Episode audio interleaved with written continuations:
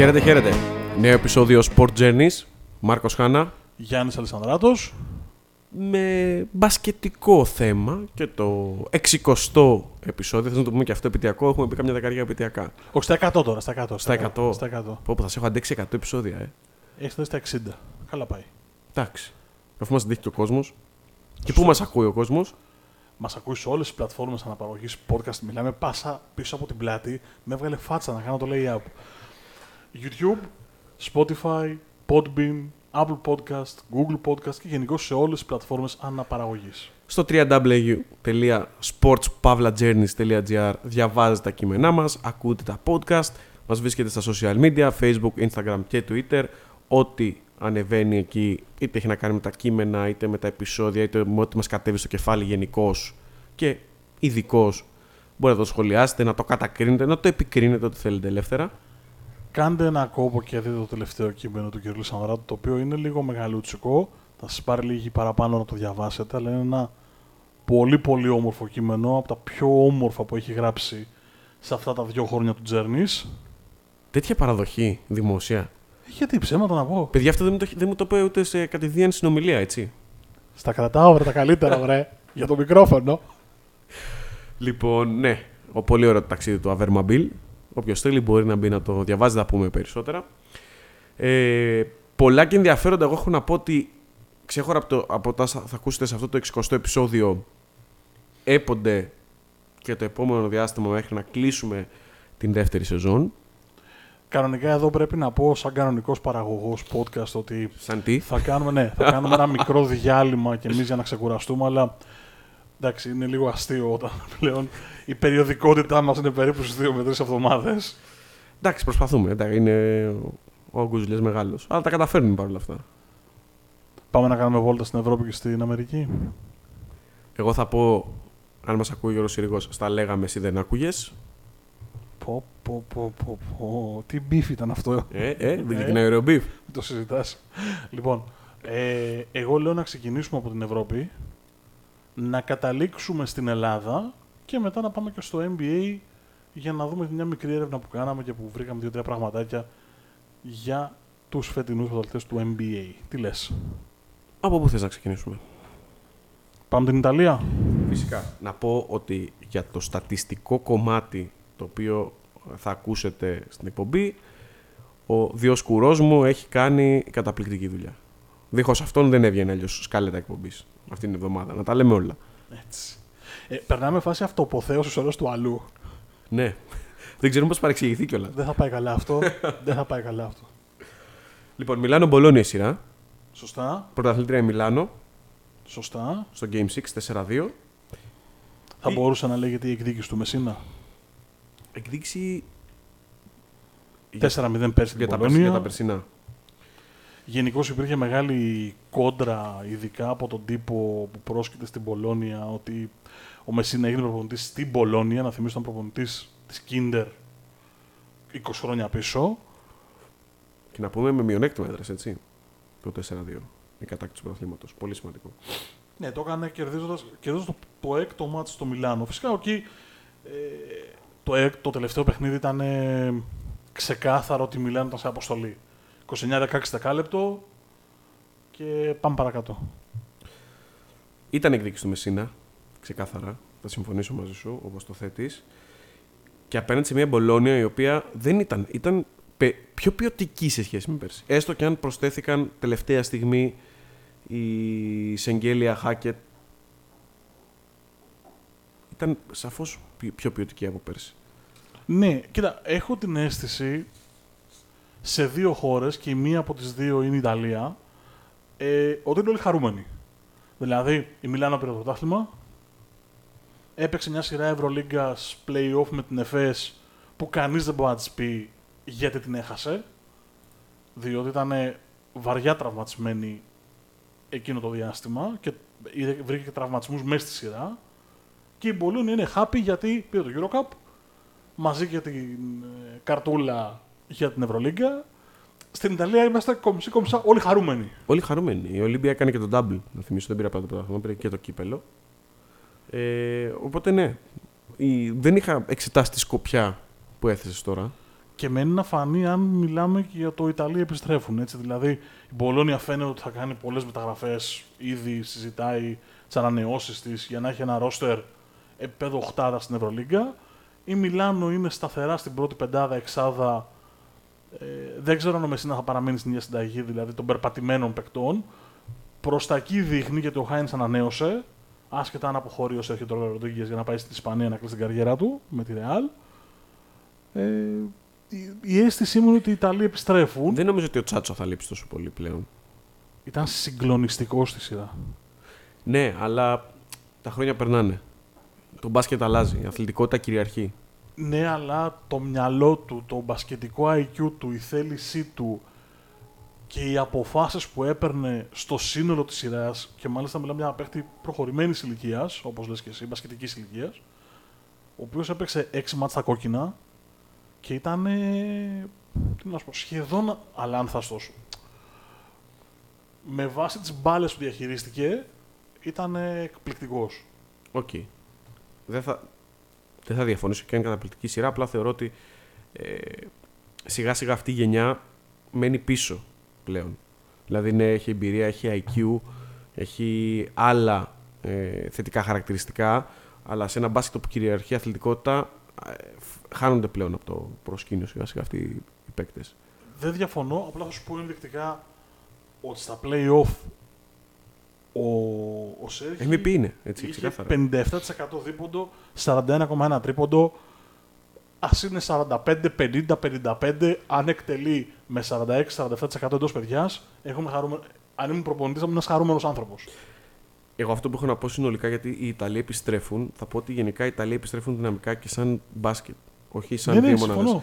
Ε, έτυχε να δω κάποια παιχνίδια και μπορώ να πω ότι έμεινα εντυπωσιασμένος και από την Πρέσια. Η Βενέτσια που έχει σταθεροποιηθεί τα τελευταία χρόνια και στο Champions League. Η Σάσαρη που είναι ένας παράγοντας. Η Ρετζιάννα η Πέζαρο, η νεοφώτιστη στην κατηγορία Τορτόνα, η οποία έφτασε και στο τελικό του κυπέλου, έγραψε μια πολύ όμορφη ιστορία. Βέβαια, μένει να αποδειχτεί σε βάθος χρόνου αν το project αυτό είναι βιώσιμο κτλ. Αλλά θέλω να σου πω ότι ε, υπάρχει ψωμί στην Ιταλία. Είναι ένα πρωτάθλημα το οποίο το βλέπεις και δεν βαριέσαι. Ναι. Το ακούω, το Ναι, ναι, ναι. Δέχομαι. Προφανώς υπάρχει μεγάλη απόσταση μεταξύ Μιλάνο, Μπολόνια και των υπολοίπων, αλλά οκ, ε, το ακούω. Να φύγουμε από εκεί και να πάμε στο αγαπημένο μου μέρος για αυτό το podcast. Ναι. Πες με εμπαθή. Θα το ακούσω. Ε, πες με ερετικό, θα το ακούσω και αυτό. Αλλά το ότι η Μπαρτσελώνα τελειώνει τη σεζόν και δεν έχει πάρει κανέναν από τους δύο βασικούς στόχους είναι η δικαίωση του μπάσκετ και η αίσθησή μου είναι Δεύτερη ότι... φορά που το λες. Ναι. Το πες και με, το, και στον προηγούμενο Ακριβώς. ψήφο με τον Γιώργο για την Ευρωλίγκα. Ναι, και βέβαια εκεί δεν δικαιώθηκε η Εφέση, η οποία βέβαια δικαιώθηκε τον μπάσκετ του τελικούς της Τουρκίας, που θα πάμε λίγο πιο κάτω. Η αίσθησή μου είναι ότι αν ο Σάρας δεν αλλάξει λίγο την τροχιά στο κομμάτι της μπασκετικής σκέψης του ως προπονητής, ε, δεν θα φτάσει στο potential που μπορεί να φτάσει. Δεν ξέρω, α- μπορεί να ακούγεται λίγο δήθεν αυτό που λέω, αλλά επειδή θεωρώ ότι το μπασκετικό του μυαλό και προπονητικά ε, είναι πολύ ψηλό επίπεδο, αν δεν ξεφύγει από κάποιες αγκυλώσεις, φοβάμαι ότι μπορεί να μην φτάσει στο peak που θα μπορούσε να φτάσει. Έγραψε κάτι ο Χρήστος Κιούσης σε ένα από τα μέσα κοινωνικής δικτύωσης και ήταν πολύ εύστοχο. Ο παίκτης Σάρας θα ήταν έξαλλος αυτή τη στιγμή με τον προπονητή Σάρας. Ναι, Και είναι τρομακτικά εύστοχο. ναι, γιατί δεν αφήνει την μπαγκέτα σε κανέναν. Αυτό δηλαδή, ο Σάρας θα πρέπει να θυμηθεί πως έπαιρνε από τους προπονητές του το ελεύθερο, καλά δεν μιλάμε τώρα για το Μπλατ, τον Γκέρσον που ε, στη- τα χρόνια του Μακάμπη δηλαδή που έκανε ό,τι ήθελε, ακόμα και με τον Ομπράντοβιτς στον Παναθηναϊκό, ε, ο Ζώτς το άφηνε και λίγο λίτα τα λουριά, να το θέσω έτσι όσο πιο αγοραία μπορώ, να κάνει τα δικά του. Δεν μπορείς, ε, εγώ αυτό που έλεγα είναι ότι έβλεπα τον Νίκ, τον Καλάθι και στεναχωριόμουν. Ένιωθα ότι δεν απολαμβάνει αυτό που κάνει. Ο Μύρωτιτς, αυτό το πράγμα με το κόλο κόλο συνέχεια πίσω πίσω πίσω και ξανά πάλι έξω και ξανά την ξαναπάρω. δεν, δεν δουλεύει έτσι. Για την ιστορία να πούμε ότι η Real πήρε το πρωτάθλημα με, 3-1. με 3-1 κάνοντας break στο πρώτο παιχνίδι της σειρά με στη Βαρκελόνη. Ερώτηση. Η Real κέρδισε το πρωτάθλημα γιατί; Γιατί ήταν σε αποστολή. Είναι ξεκάθαρο. Ο κόσμος δεν Από- καταλαβαίνει, κάτω Λιανά. Από τον ημιτελικό του Final Four, που καταρχήν να το πάμε από την αρχή. Η Μπαρτσελώνα την έχει τη Real 5-0 μέχρι τον ημιτελικό του Final Four. Από τον ημιτελικό του Final Four και πέρα, η Real τρέχει ένα δικό της 4-1. Και το κυριότερο, η Real παίζει τελικό Ευρωλίγκα, άστα δεν παίρνει το τρόπαιο, και παίρνει το πρωτάθλημα. Ήταν ηλίου φαϊνότερον ότι η Real σημάδεψε τον ημιτελικό της Ευρωλίγκας. Ήταν σε, πραγματικά σε αποστολή, δηλαδή σ- έβλεπες, δεν θα πω ιεροπάθος, είναι πολύ βαριά κουβέντα. Καταλάβαινες όμως ότι ήταν μια ομάδα η οποία ήξερε τι ζητούσε μες στο παρκέ. Αυτό που έχει κάνει ο Λάσο εδώ και 10 εδώ και 10-11 χρόνια να παίζει η ομάδα του το ίδιο μπάσκετ με τις ίδιες αρχές 10 χρόνια όταν έρχονται τα κρίσιμα αποδίδει ακόμα και αν έχει κάνει λάθος επιλογή με τον Ερτέλ με, με, με χιλιαδιό είναι μια ρεάλ σε αποστολή και φτάνει στους τελικούς και κάνει φαίνεται στα πρόσωπα των παιχτών ότι η Real έχει το know-how που το έχει και η Barcelona εννοείται δεν τίθεται θέμα αλλά έχει και τη φλόγα Εγώ να πω κάτι. είναι τρομακτικό, συγγνώμη Γιάννη μου και κλείνω το λογίδριο. Ε, είναι τρομακτικό ότι η Μπαρτσελώνα παίρνει το δεύτερο μάτς, έχει σκοράρει κάτι σε 71 πόντους και έχει βάλει 26 ο Μύρωτιτς. Που σημαίνει ότι δεν έχει κάνει τίποτα άλλο στο παρκέ.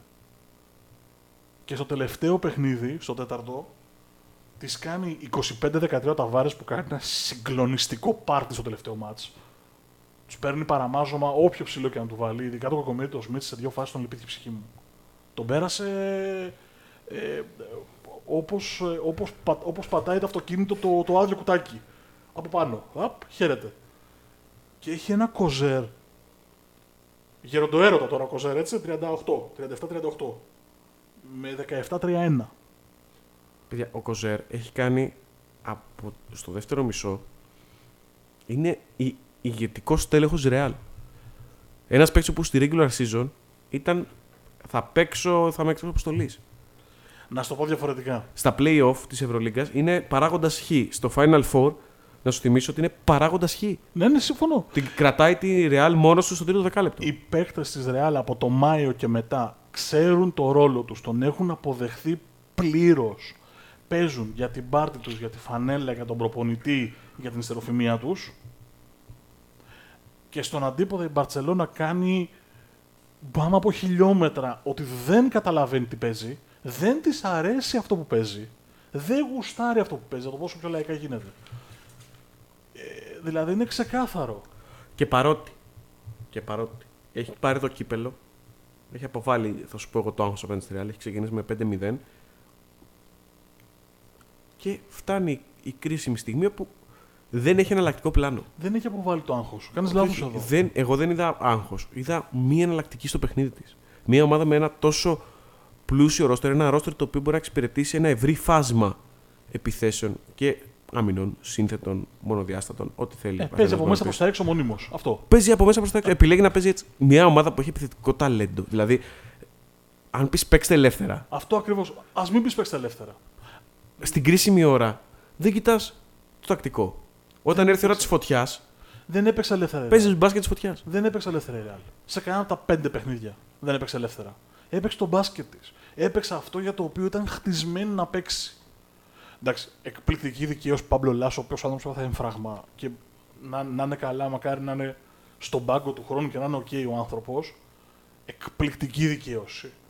Σε μια σεζόν που γράφτηκε μέσα στη χρονιά, ακόμα και ότι μπορεί να απολυθεί από τη Real. Δηλαδή, έχω κάνει συγκλονιστική σχόλια του το Λάσο. Πού κρύβονται όλοι αυτοί που. Ναι, ναι. Ένας από Εγώ. αυτούς είναι και ο Μάρκος. Εγώ, εγώ, εγώ. Ο Πρώτος- Κάπελας και ο Κάπελας. Ναι, ναι, πρώτος από όλους. Καμία σχέση. Καμία. καμία ε, εδώ σε αυτό το έχω παραδεχτείς από αυτό το μικρόφωνο κάθε φορά που συζητάμε για τον Λάσο. Αλλά είναι τρομακτική δικαίωση. Στην ουσία καρατόμησα τον Ερτέλ, ο οποίος ήταν επιλογή του το καλοκαίρι. Ε, Δε- δε- δεν, δεν έχω λόγια. Η Real για Θα φέρει μένα, τον Τρίτ Τόμκινς. για μένα η Real είναι παράδειγμα του πώς πρέπει να λειτουργεί μία ομάδα όταν έχει ψηλούς στόχους και όταν θέλει να εμπιστευτεί τους ανθρώπους στον πάγκο, τους παίκτες της κτλ. κτλ. Μαζί με τους Golden State Warriors. Αλλά είναι κουβέντα επόμενου κεφαλαίου. Λοιπόν, Real δικαία, ξεκάθαρα. Το- Και, και πολύ μπασκετικά κιόλας. Εγώ αυτό κρατάω. Και πάμε ε, σε μια περίπτωση όπου δεν επικρατεί τόσο η μπασκετική λογική. Δηλαδή, έχεις έναν προπονητή ο οποίος αναλαμβάνει τελευταία στιγμή ή το καλοκαίρι με την ε, φυγή του Κοκόσκοφ, το σχεδιασμό που έχει κάνει εκείνος, τη λογική μπάσκετ θέλει να παίξει εκείνος. Είναι απολυμμένος Συ- τον Απρίλιο. Συμβαίνει αυτό που συμβαίνει στην Ευρωλίγκα με την φυγή των ρωσικών ομάδων όπου εν μέρη πληγώθηκε πολύ η προσπάθεια της Φενέρ. Δεν ξέρουμε αν θα έμπαινε στα playoff. Έχουμε συζητήσει αρκε- σε αρκετά επεισόδια το ναι ή όχι τι πιστεύει ο καθένας. Δεν θα μπαινε.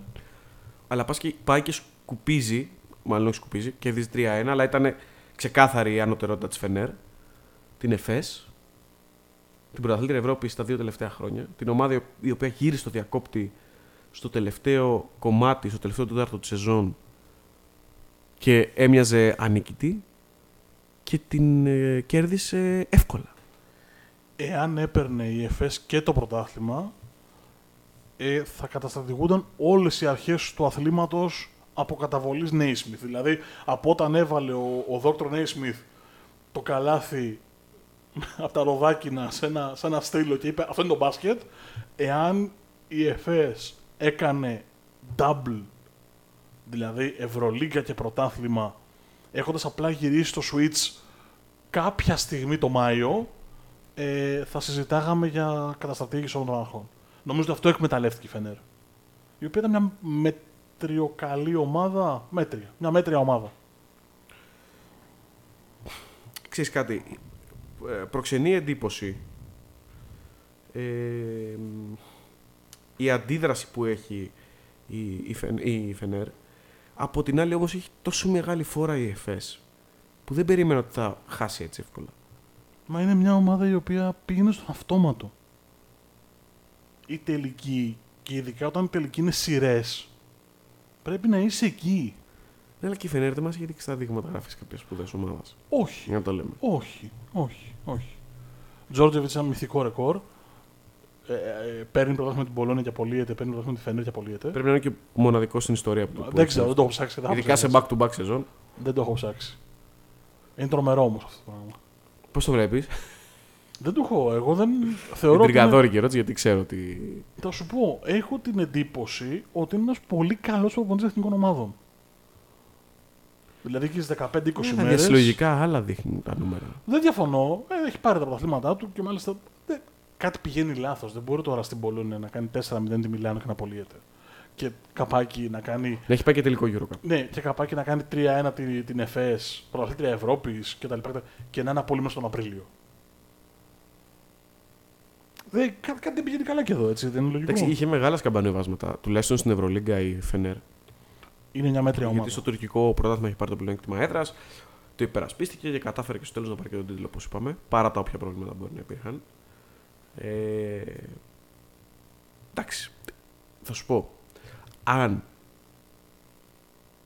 αν το project της Φενέρ είχε εκπονηθεί από τον Απρίλιο, από τα τέλη Απριλίου, ότι θα φέρουμε τον Ιτούδη γιατί ξέραμε ότι θα φύγει λόγω των καταστάσεων κτλ. Θα σου πω, υπάρχει μια λογική. Είναι καλύτερος ο Ιτούδης, αποδεδειγμένα σαν προπονητής από τον, προ- ο- από τον ε, Τζόρτζεβιτς.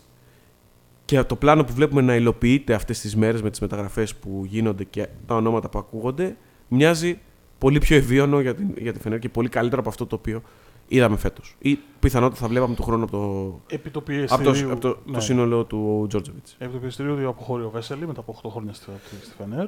Πιθανότερος προορισμός. Η Βαρκελόνη. Βαρκελόνη. Ε, εντάξει τώρα. Είναι, α, και αυτό σου λέω. Η, η Μπαρσελόνα κουβάλαγε ένα συγκλονιστικό πρέπει το οποίο δεν κατάφερε σε καμία περίπτωση μέσα στη σεζόν να το επιβεβαιώσει. Είναι η ομάδα με το, με το βαθύτερο ρόστερ στην Ευρώπη. Ταλαιπωρημένη από πολλούς τραυματισμούς βέβαια. Με το ακριβότερο ρόστερ στην Ευρώπη. Μια ομάδα που αν της χτυπήσει κάποιος μπορεί να βγει και να πάει πάρει τον Ντάντεξουμ. Να είμαστε κάπου. να καταλαβαίνουμε τι συζητάμε. Και είναι μια ομάδα η οποία απέτυχε παταγωδός. Τελεία, παύλα, πάμε παρακάτω. Η Φενέρ θα ξαναχτιστεί. Πήρε προπονητή. Προφανώς υπάρχει κάποιο budget στην άκρη. Δεν μπορώ να φανταστώ ότι Πολύ πήρε ο budget, γιατί αν δούμε τις κινήσεις που έχουν γίνει ήδη. Οπότε, ε, κάνοντας και μια γρήγορη, ένα γρήγορο πέρασμα για την επόμενη Ευρωλίγκα, ε, μπορεί να λείπουν η Τσεσεκά και η Zenit και η Unix που ήταν τρία μεγάλα πορτοφόλια και δυνάμει τρεις ομάδες playoff. Αλλά η Μπολόνια μπορεί να θεωρηθεί ομάδα οχτάδα, αν συνεχίσει με το ρυθμό που συζητάμε. Η Φενέρ δεν θα είναι τόσο καλή όσο πέρσι. Και μένει να δούμε τι θα κάνει η Μακάμπη, που όποιος παίξει μπαίνει ελεύθερος, το πρώτο όνομα που γράφει είναι πάει στη Μακάμπη. Ε, πήρε ήδη τον Μπόιθρες. Την ώρα που γράφεται αυτό το επεισόδιο, έχει Ναι, κλείσει ναι. τον Μπόιθρες. Έχει πάρει προπονητή τον Όντετ Κάτα. Παράξενη επιλογή. Εντάξει, παιδί από τα σπλάχνα, ναι, είναι. Οκέι. Ε, εντάξει, έχει, θα είναι πολύ ενδιαφέρουσα και η επόμενη χρονιά στην Ευρωλίγκα. Πολύ πιο ενδιαφέρουσα από την φετινή, έχω να πω. Και μιας και πάμε Ευρωλίγκα, μιας και εκεί συμμετέχουν οι αιώνιοι και μιας και ολοκληρώθηκε το πρωτάθλημα με το 3-0 του Ολυμπιακού, ναι ή όχι στην επιστροφή Μιλουτίνοφ; Χμ. Σε αυτή την περίπτωση είμαι ό,τι πει ο coach. Ένα. Δεύτερον, δύο 7 footer με δεδομένο ότι ο Φάλ έχει ανανεώσει και ότι ο άνθρωπος έκανε τρομερή σεζόν. Αλλά απ' την άλλη, αν είναι ο Μιλουτίνοφ ελεύθερος και θέλει να επιστρέψει, πάλι παίζει Καλά, όλο... Το δίλημα με δύο 7 footer λύνεται εύκολα Real, φιναλίστ, το πρωταθλητή Ισπανίας, Όχι, σκούπα όχι. την Περίμενε, την περίμενε. Μπαρσελόνα και τέτοια πράγματα. Περίμενε, έτσι. περίμενε, περίμενε. Γιατί δεν είναι μόνο το 2 7 footer, λέει το αμυγός μπασκετικό πλάνο, το οποίο το κουβεντιάζουμε. Ε, ο Μιλουτίνοφ νομίζω ότι παίρνει ένα μισό εκατομμύριο. Να πάει να δώσει. Μιλάμε, ενάμιση- ουτο, παιδιά, μιλάμε τοπικά. Ότι οι πρόεδροι άλλο- θέλουν να επενδύσουν του Αυτό. Ολυμπιακού Ναι, και έχουν τα λεφτά να τα δώσουν. Δεν, μιλά, δεν καθόμαστε να δούμε το πορτοφόλι. γι' αυτό σου λέω. Salary Αν- cap δεν υπάρχει, δεν μας ενδιαφέρει. Οπότε πάμε να δούμε εκεί θέλω πρακτικά. να- εκεί θέλω να καταλήξω. Αν υπάρχει 1,5 εκατομμύριο κάτω από τα σάκι, που λέει και ένα παλιό ανέκδοτο, ε, ας το δώσει από τον Bacon. Και από το σεμεδάκι θα πω. Ναι, ναι, α ας το, ας το δώσει να πάρει τον bacon. Ας πούμε. Μια ιδέα. Τώρα, αν οι πρόεδροι έχουν ε, ερωτευτεί τόσο πολύ την ομάδα που χτίζεται και έχουν ονειρευτεί μια κατάρτιση της Ευρωλίγκας, άρα πάνε να γεμίζουν το ρόστερ με όσο το δυνατόν περισσότερο και πάει ένα budget 20-25 εκατομμύρια, άρα είναι λίγο πάρε δώρο και να μην Λουτίνοφ, ε, δεν υπάρχει αυτό στον πλανήτη που θα πει όχι γιατί θα έχω δύο 7 footer. Εντάξει, το ερώτημα έγκυται. Και Όχι είναι στο ότι. διαφορετική- Να, είναι και διαφορετική, συγγνώμη, σε διακόπτω, αλλά είναι διαφορετική 7 footer. Ναι. Ο Φάλ είναι post-up, είναι rim protector, είναι άλλου τύπου defender. Ο Μιλουτίνοφ είναι άλλο πράγμα. Πιο τελικάτος, πιο ελαφρύς. Ε, στη ΣΕΚΑ είδαμε να βάζει και λίγο σουτάκια από τα 5 μέτρα. Αυτό πήγα να πω. Ότι μπορεί να απειλήσει και με πρόσωπο. Μπράβο. Δεν είναι δύο πανομοιότυποι 7 footer, οπότε λες, Ξέρει την ομάδα, ναι, δε- τον οργανισμό. Δεν συζητάμε πάνω να φτιάξω το Jurassic Park, δηλαδή δεν πρόκειται δεινοσαύρων. Είναι διαφορετικού τύπου ψηλή. Αλλά πάλι παίζει ρόλο ποιος θα μείνει, ποιος θα φύγει, τι χρήματα. Δηλαδή το να πάει ο Ολυμπιακός να δαπανίσει 1,5 εκατομμύριο για να πάρει τον Μιλουτίνοφ και να μην δώσει χρήματα για να ενισχύσει την περιφέρειά του που χρειάζεται ενίσχυση, αν να κάνει το βήμα παραπέρα. Είναι λάθος. Εντάξει, μιλάμε με τα επαρκτά σενάρια. Έτσι, και μιλάμε και με, με δεδομέ- Δεν βάζουμε το οικονομικό γιατί δεν είμαστε στο παντελόνι κανενός. Και στο πόσο θέλει να ξοδέψει και τι λεφτά έχει να διαθέσει. Έτσι. Ξεκάθαρα. Δίκαιο 3-0. Δίκαιο. Νομίζω το είχαμε πει. Ε, ότι, θα ήταν, ότι είναι πολύ μεγάλη διαφορά και μπασκετικής λογικής αλλά και ποιότητας. Στο, ποιότητας στο σύνολο. Διότι ατομικά υπάρχουν μονάδες και στον Παναθηναϊκό πάρα, πάρα πολύ καλές. Όπου, όπου, όπου και αν τις βάλεις σε μια ομάδα Ευρωλίγκας θα αποδώσουν. Για τον Παναθηναϊκό φοβάμαι ένα πράγμα και το καταθέτω τώρα που έχουμε τέλη Ιουνίου και να το συζητήσουμε τον Οκτώβριο όταν πλέον θα είναι τα ρόστερ ε, κατατεθειμένα. Φοβάμαι με την περιραίουσα ατμόσφαιρα ότι ο Παναθηναϊκός δεν πήρε το μάθημά του. Δηλαδή θα έπρεπε αυτό το 3-0, όχι μόνο το 3-0, ο τρόπος που ήρθε θα πρέπει να του γίνει ενός είδους μάθημα για το πώς πρέπει να χτιστεί η επόμενη χρονιά. Το ότι η ομάδα φωνάζει ότι χρειάζεται ένα κουμανταδόρο, κανονικό κουμανταδόρο, δίμετρο κουμανταδόρο, και όχι ένα 85, μόνο το σεβασμό στον Παρισλή, δεν είναι για βασικός, τουλάχιστον για μια ομάδα η οποία συζητάει να κάνει step up και από το 16η θέση να μπει γίνει 19η, 8η ίσως. Αν συζητάμε για ένα Παναθηναϊκό του 14-16, μια χαρά είναι ο Παρισλή. Αλλά επειδή δεν φαντάζομαι ότι αυτό έχουν στο μυαλό τους στον Παναθηναϊκό, Εντάξει, κράτα, εδώ υπάρχει αστερίσκος του έσοδα-έξοδα, αν θα είναι έτσι, που το- την ώρα που γράφουμε διαφαίνεται μια αλλαγή πλεύσης της διοίκησης. ναι, αλλά και το πρώτο όνομα που γράφτηκε το είδες; Το Μαερτέλ. Ε, εντάξει. Στο δεν βα- χεζόνια ήταν το δεν πρώτο βάζουν που, μυαλό, που δηλαδή, γράφτηκε. τι να Εντάξει, κάνει τώρα τώρα. αυτά είναι και μανατζερικά, είναι πολλά πράγματα. Δεν ξέρουμε. Δηλαδή, δεν εάν- είμαστε στον οργανισμό για να ξέρουμε τι έχει υποθεί. Ε, Καταρχάς, Εάν να βρουν ισχύει- προπονητή. Εάν ισχύει Ο καλά. προπονητής θα κάνει το πλάνο. όχι- Ναι, ναι, πέρα από αυτό ότι συζητάμε για ονόματα παιχνιδιών και δεν έχουν κλείσει προπονητή, άστο αυτό στην άκρη. Αλλά αν πραγματικά υπάρχει θέμα Ερτέλ, Ερτέλ, Λί και Νεντοβίτς. Ζήτω η τρέλα, θα, αυτό θα είναι μπάσκετ. Γι' αυτό λέω, με φοβίζει ότι ο Παναθηναϊκός δεν μαθαίνει αυτό που του συνέβη. Είχε τον καλύτερο ψηλό της Λίγκας. Ένα από τους 4-5 καλύτερους στην Ευρώπη. Και ο Παπαγιάννης έμοιαζε έξω τα νερά του. Μόνο στο τέταρτο και στο, στο τρίτο και στο δεύτερο μάτς τον είδαμε λίγο να ξεθαρρύψει το πρώτο. Ήταν εκτός κλίματος αγώνα και δεν έφταιγε αυτός. Γιατί είδατε διάφορα γραφόμενα δεξιά και αριστερά που εντάξει, okay, δεν θα τα σχολιάσω. Ε, Εγώ να πω κάτι που παρατήρησα, με επιβεβαιώνεις ή με διαψεύδεις ανάλογα, αλλά λέω τη δική μου αίσθηση ότι στα κομμάτια ο Παναθηναϊκός έβρισκε λύσεις στους τελικούς ήταν όταν δεν υπήρχε φαλ μέσα στο παιχνίδι του Ολυμπιακού. Δηλαδή είναι ενδεικτικό ότι στο δεύτερο τελικό, ας πούμε, στο πρώτο ημίχρονο που βγαίνουν νωρίς με δύο φάλ, ο Walkup και ο Φαλ, ο Ολυμπιακός είναι αλλού. Και κάνει Ναι. πάρτι ο Παναθηναϊκός στο καλάθι, όχι επειδή έχει το ύψος του Παπαγιάννη. Γιατί παίρνει τα rebound, γιατί έχει μεγαλ... βγάζει ενέργεια. Ο Ολυμπιακός είναι χαμένος. Όταν λοιπόν επιστρέφει ο Φάλ και ο Walkup στο τρίτο δεκάλεπτο, βλέπουμε αυτό το εντυπωσιακό επιμέρους 29-10. Το οποίο ήταν για πολλή ώρα 25-3. 23, 20... Τρελό, νου- ε, ένα τρελό σερί.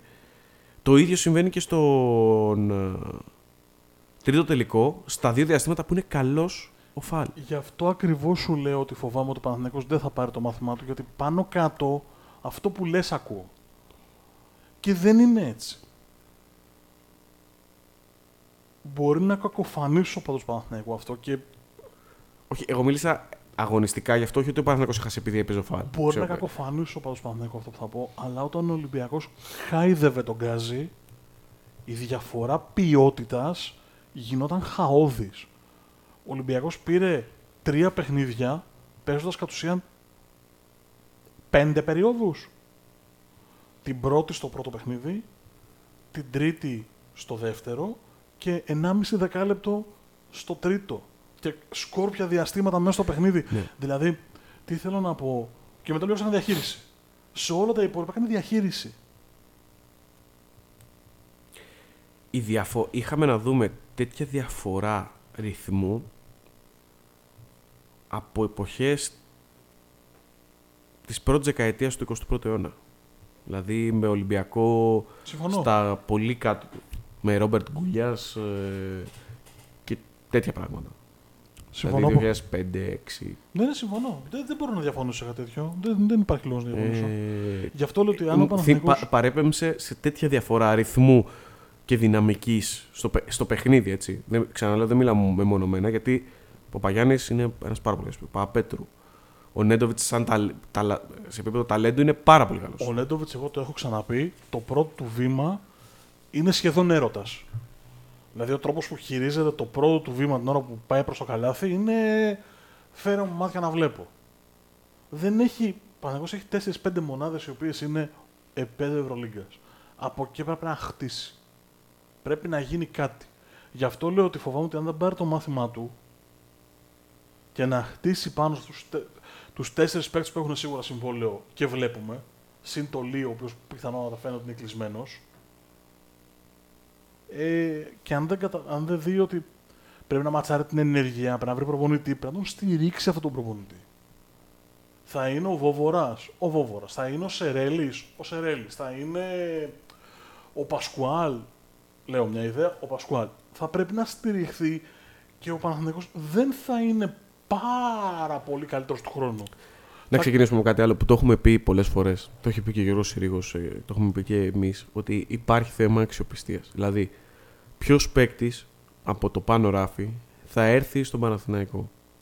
Και αν έρθει, θα, θα πληρωθεί 30-40% πάνω από αυτό που θα παίρνει σε μια άλλη ομάδα. Μα αυτό λέω. Βλέπει ένας παίκτης αυτή τη στιγμή τον Παναθηναϊκό να μην ξέρει ποια θα είναι η επόμενη του μέρα προπονητικά.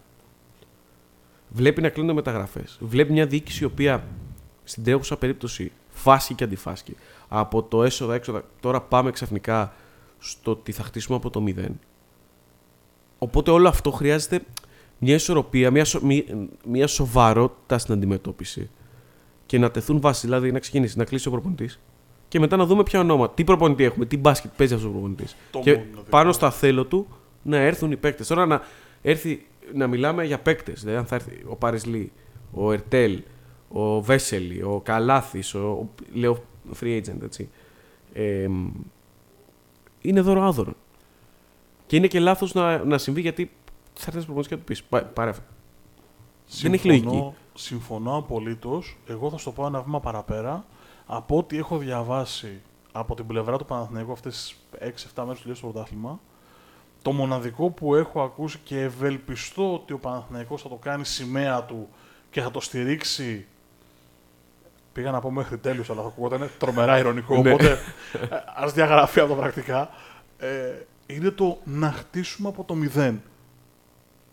Ναι. Αυτή είναι η κωδική ονομασία. Ναι, το ναι, ναι. χτίζω από το μηδέν όμως δεν σημαίνει χτίζω από το μηδέν τον Ιούλιο και το Δεκέμβριο είμαι τρίτος ή τέταρτος στην Ευρωλυκά.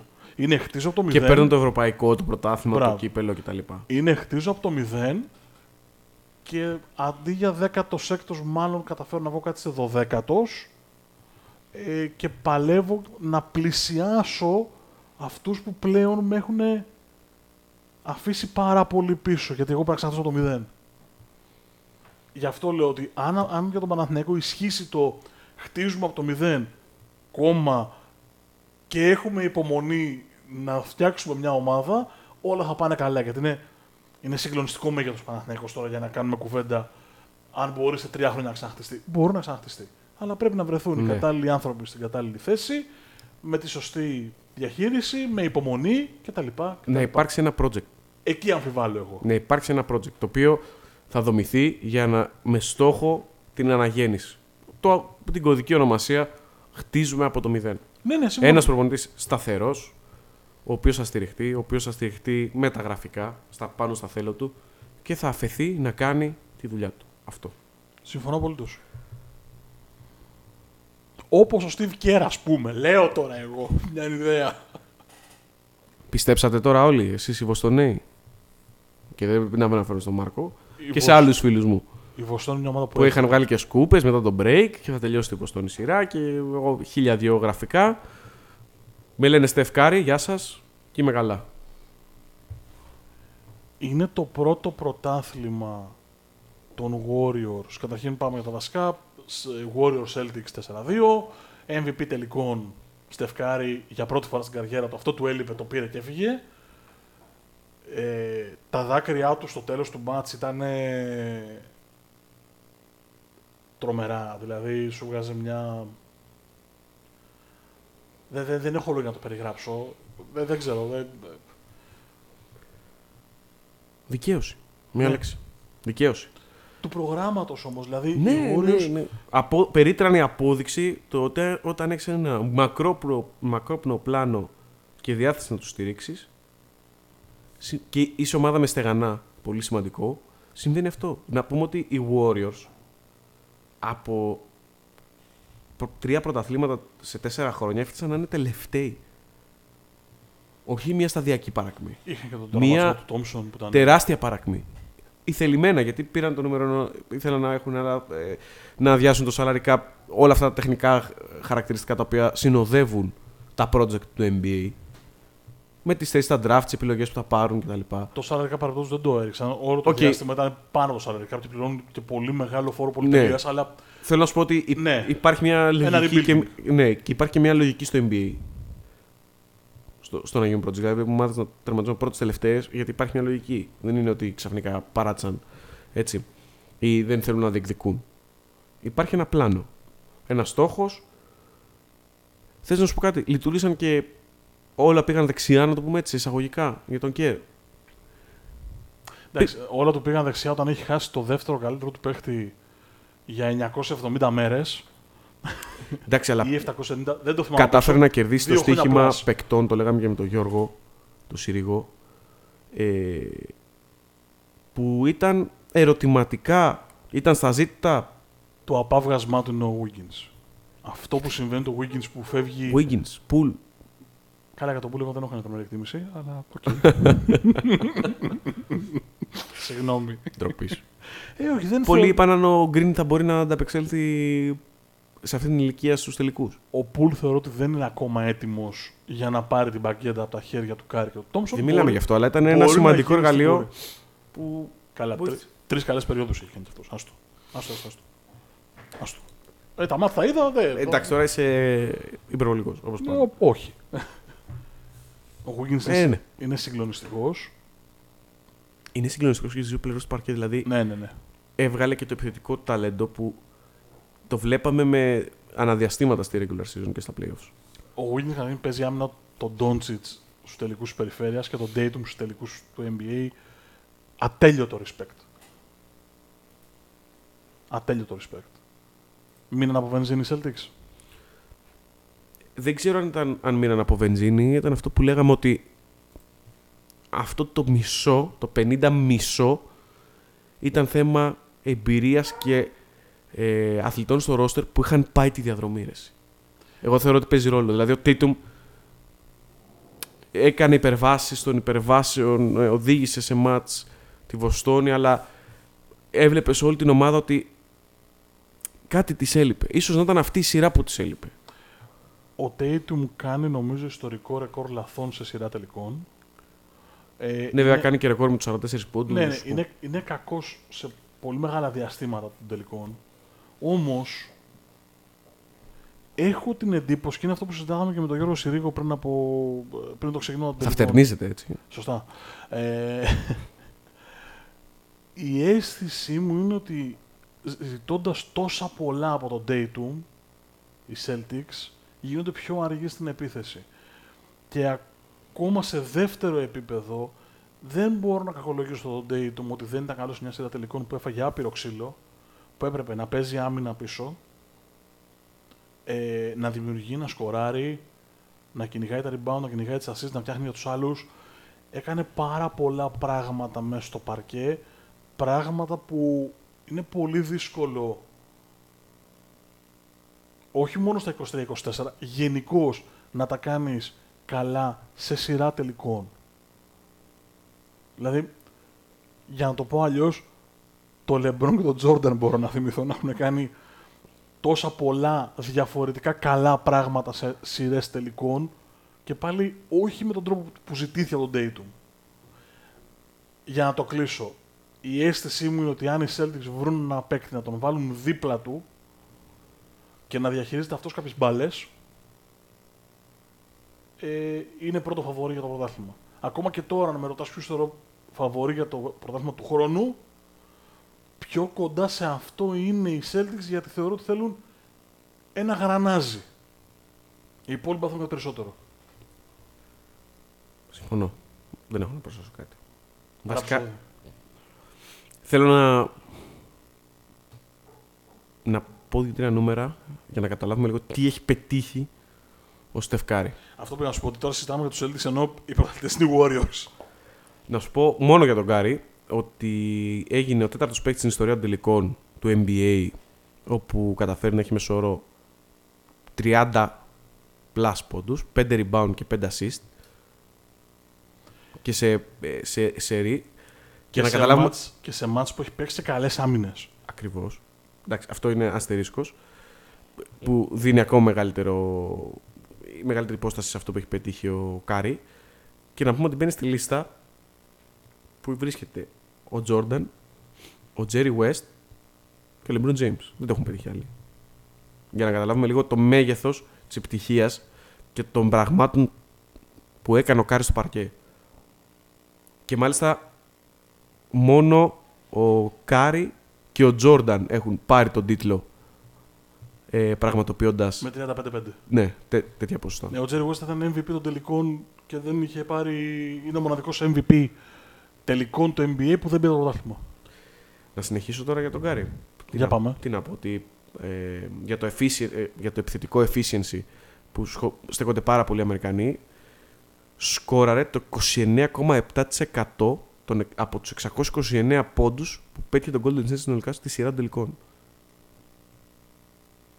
Ε, ο αμέσως επόμενος είναι ο Jalen Brown στο 23, από τους φετινούς τελικούς, έτσι.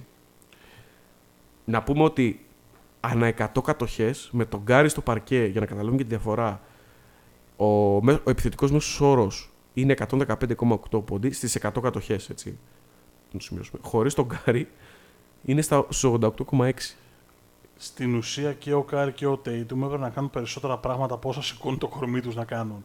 Η διαφορά είναι ότι ο Κάρι στα 30 plus του, 34, αν δεν κάνω πολύ σοβαρό λάθος, είχε τον τρόπο να διαφυλάξει το σώμα του και το μυαλό του, ενώ ο Τέιτουμ στα 24 δεν το κατάφερε αυτό. Να διαφυλάξει ούτε το κορμί του, δηλαδή το 'βαλε πολύ περισσότερες φορές στη φωτιά από όσο. Του ζητήθηκε, δεν το έκανε από αυτοθυσία. Γι' αυτό λέω ότι οι Celtics, αν βρουν έναν άνθρωπο να τον βάλουν δίπλα του, να του πάρει λίγο φόρτο, γίνονται άμεσα φαβόροι. Αλλά ο Κάρι αυτό που κάνει σε αυτή την ηλικία είναι μυθικό, ειδικά το match στο Garden, το break στο Garden είναι... ε, Νομίζω το ξανά στο, στο αυτό το podcast. Φέρε μου μάτια να βλέπω. Ναι. Εντάξει, είναι ο παίκτης με τα περισσότερα εύστοχα τρίποντα πλέον στους τελικούς NBA. Ναι, οκ, εντάξει. Ε, Μπορούμε, μπορούμε να πούμε πάρα πολλά.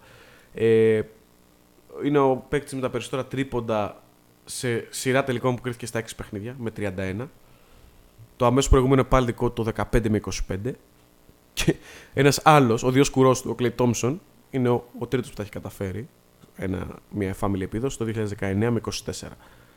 Ε, μπορούμε να λέμε μια τεράστια γκάμα στατιστικών Ωραία. η οποία νομίζω ότι δεν έχει νόημα. Ούτως ή άλλως τα όσα έχει κάνει ε, είναι μ- μυθικά. Ωραία, ωραία, ωραία. Νομίζω ότι αυτά αρκούν για να Λοιπόν. κατανοήσουμε το μέγεθος των όσων Εγώ είμαι έχει γεννημένος στα 80s.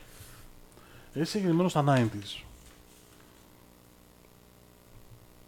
Σε ποια θέση της γκοουτοσύνης βάζεις το στεφκάρι;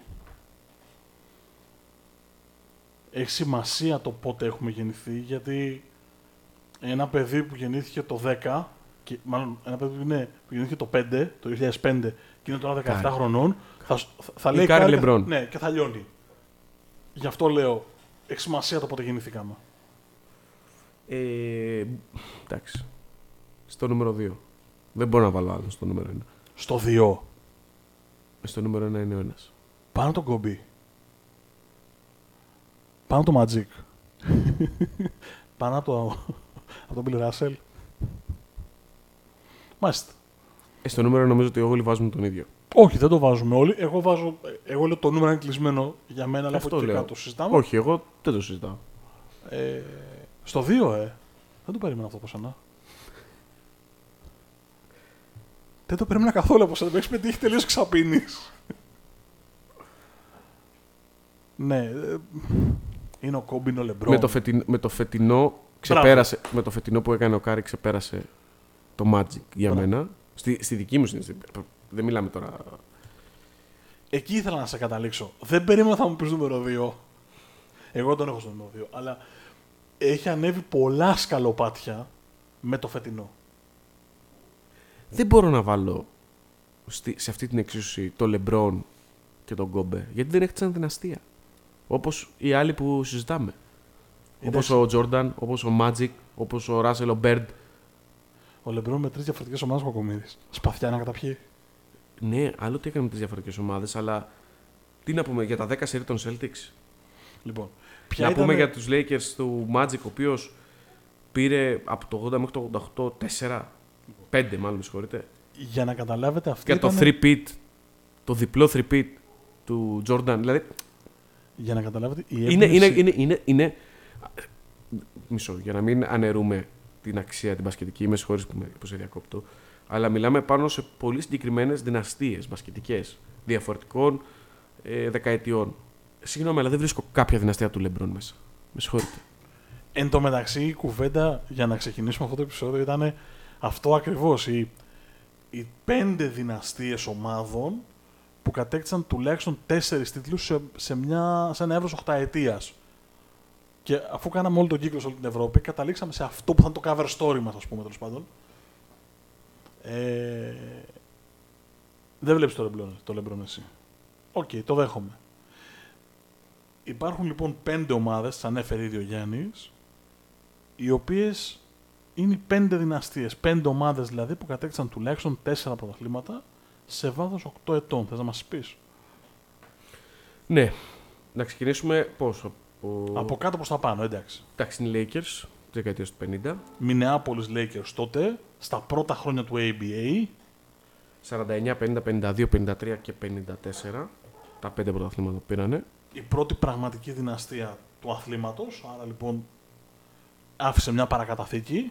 Ναι, ακολουθεί η μεγαλύτερη δυναστεία, αν θέλω να το πούμε, σε έκταση και σε μέγεθος. Οι Celtics των- των 60s. Με- 10 κολλητά. 10. 10 στη σειρά. Νομίζω δεν θα το ξαναδούμε ποτέ αυτό. Δεν είναι 10 κολλητά, συγγνώμη, έχουμε στο 67. Είναι 10 σε 11 χρόνια. Ναι, οκ, απλά. Ε, νομίζω δεν θα το ξαναδούμε αυτό να σημαίνει. Δεν το είδαμε από ομάδες που είχαν τις προοπτικές αυτές. Με βάση το πώς κινείται το, το άθλημα τώρα σε καμία περίπτωση. Είναι οι Lakers του θρηλυκού Magic. Τη... Του Showtime, του 80-88. Showtime, Από το 80, το 82, το 85, το 87 και το 88. Έλα, ε, νομίζω δι- δικαιωματικά πρέπει να το πεις αυτό. Ενώ όλες οι ομάδες, ενώ όλοι, όλοι οι μεγάλοι παίχτες, το άκουγα σε ένα άλλο podcast ε, σήμερα το πρωί και είναι απόλυτα δίκαιο αυτό. Ενώ όλοι οι πολύ μεγάλοι έφαγαν τα μούτρα τους πρώτα πριν φτάσουν στο πρωτάθλημα, ο Τζόρνταν τον δέρναν οι Pistons μια πενταετία ολόκληρη. Ο Λεμπρόν για να πάρει το πρώτο ε, δέχτηκε μπασκετικό bullying από τους Spurs και από ποιον άλλον.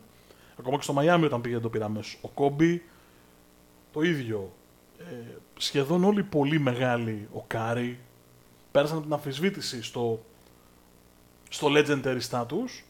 Ο Magic είναι από τους ελάχιστους που είναι 1980, rookie, MVP τελικών και πρωταθλητής. Στην πρώτη του χρονιά. Είναι πολλά. Είναι πολλά. Γι' αυτό λέω ότι ο Magic είναι, είναι ψηλά στο δικό μου το chart. Ε, Ε, σου λέω, εγώ θεωρώ ότι τον ξεπέρασε. Ο... ε, Στο δικό μου θυμικό, ο, ο Κάρι τον ξεπέρασε. Οκ, το ακούω. Μιλάμε τώρα για συγκλονιστικά, για θηρία το παγκόσμιο μπάσκετ πλέον. Έτσι. Θα συνεχίσουμε; Ε, μετά εντάξει, οι Bulls στο 90s. Ε, ναι. Για μένα που γεννήθηκα το 85, η καλύτερη ομάδα που είδα ποτέ να πατάει παρκέ, αλλά αυτό έχει να κάνει με το δικό μου το θυμικό. Νομίζω ότι αδική. Αδική. Και, και τους Warriors αδική. Απάντησα με το δικό μου το θυμικό. Ναι, αλλά λες που έχω δει. Έχεις δει. Οι Warriors είναι πολύ καλή ομάδα. Οι Bulls του δεύτερου θρυπίτη είναι ένα πράγμα... Σου ξαναλέω, παίζει πολύ μεγάλο ρόλο το ότι είναι στο θυμικό μου, είναι στην εφηβεία μου, είναι... Οκ, οκ, οκ, οκ. Αλλά θεωρώ ότι αυτό Και για που μένα η έχω- Bulls είναι νούμερο ένα. Αυτό που Και έχω μετά- μετά... Bulls του δεύτερου three-peat είναι ένα πράγμα στα όρια της μαγείας. Και φυσικά οι Warriors με τα πρωταθλήματα 15, 17, 18 και 22. Είναι η τελευταία δυναστεία σε αυτή τη λίστα. Ξέρεις τι κοινό έχουν αυτές, αυτές τις πέντε ομάδες; Για πες. Και είναι πολύ σημαντικό για το πώς θα μείνουν οι Warriors στην ιστορία. Και οι τέσσερις προηγούμενες δυναστείες συν τους Warriors άφησαν παρακαταθήκες. Δηλαδή, οι Celtics ήταν η πρώτη πραγματικά συγκλονιστική δυναστεία 9 στα 10. Bill Russell. Είναι αδιανότο να συζητάμε για τον Russell και να μην μπαίνουμε στην κουβέντα των καλύτερων όλων. Ε, οι Lakers Showtime. Ο Magic. οι Bulls αυτής της οχταετίας. Είχαν τον ένα και Ε, μοναδικό, τον ρε Jordan. φίλε. Οι Warriors θα μείνουν στην ιστορία ως μια ομάδα. Που άλλαξε τον μπάσκετ. Ναι, ακριβώς. Και νομίζω ότι οι ομάδες που άλλαξαν τον μπάσκετ θα είναι και ο τίτλο του επεισοδίου. Δεν έχουμε να πούμε κάτι άλλο, νομίζω. Όχι, νομίζω το κλείσαμε. Ε, Νομίζω είμαστε καλά. Παύση πόνο στους φίλους των Κελτών. Εντάξει, Τα λέμε υπομο- του χρόνου. Υπομονή, υπομονή, υπομονή. Μια χαρά ομάδα είναι. Θα το φτιάξουν. Ναι, θα βρουν ξανά τον δρόμο τους, πιστεύω. Ε, Ήταν το 60ο επεισόδιο του Sport Journeys. τον άντεξα για 60η φορά σε επεισόδιο. Ο άνθρωπος που με άντεξε απέναντί μου είναι ο Γιάννης Αλεσανδράτο. Και ο άνθρωπος που αντέχω εδώ και 60 επεισόδια ήταν ο Μάρκος Χανά. Μας ακούτε σε όλες τις πλατφόρμες αναπαραγωγής podcast, Spotify, YouTube, Podbean, Google Podcast, Apple Podcasts και φυσικά στο www.sportjourneys.gr. Μας βρίσκεται στα social media, YouTube, όλα αυτά τα είπαμε και στην αρχή, μην τα ξαναλέμε. Μέχρι την επόμενη φορά, Να είστε όλοι καλά. γεια σας!